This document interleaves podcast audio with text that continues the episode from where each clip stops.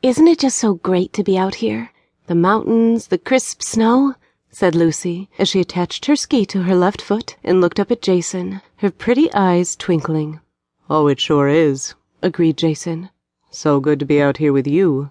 The ordeal in the mall, although terrifying, brought us much closer together, and in many respects, it was actually a blessing in disguise. You're right. It was, said Lucy. You're the love of my life. I feel exactly the same way. As the young couple made eye contact, they smiled at each other lovingly. Hey, are you guys ready to hit the slopes? Yeah, come on, guys, it's time to ski, agreed Karen. Although their initial plan was to have a romantic getaway, Lucy and Jason were glad that our good buddies Robbie and Karen were with them. We'll get some alone time later, I'm sure, said Jason. Oh, we sure will. The two couples hit the slopes, skiing down slalom style, enjoying themselves. Lucy and Jason were playing a game of catch up. As soon as one caught the other, they would stop and have a quick, passionate kiss.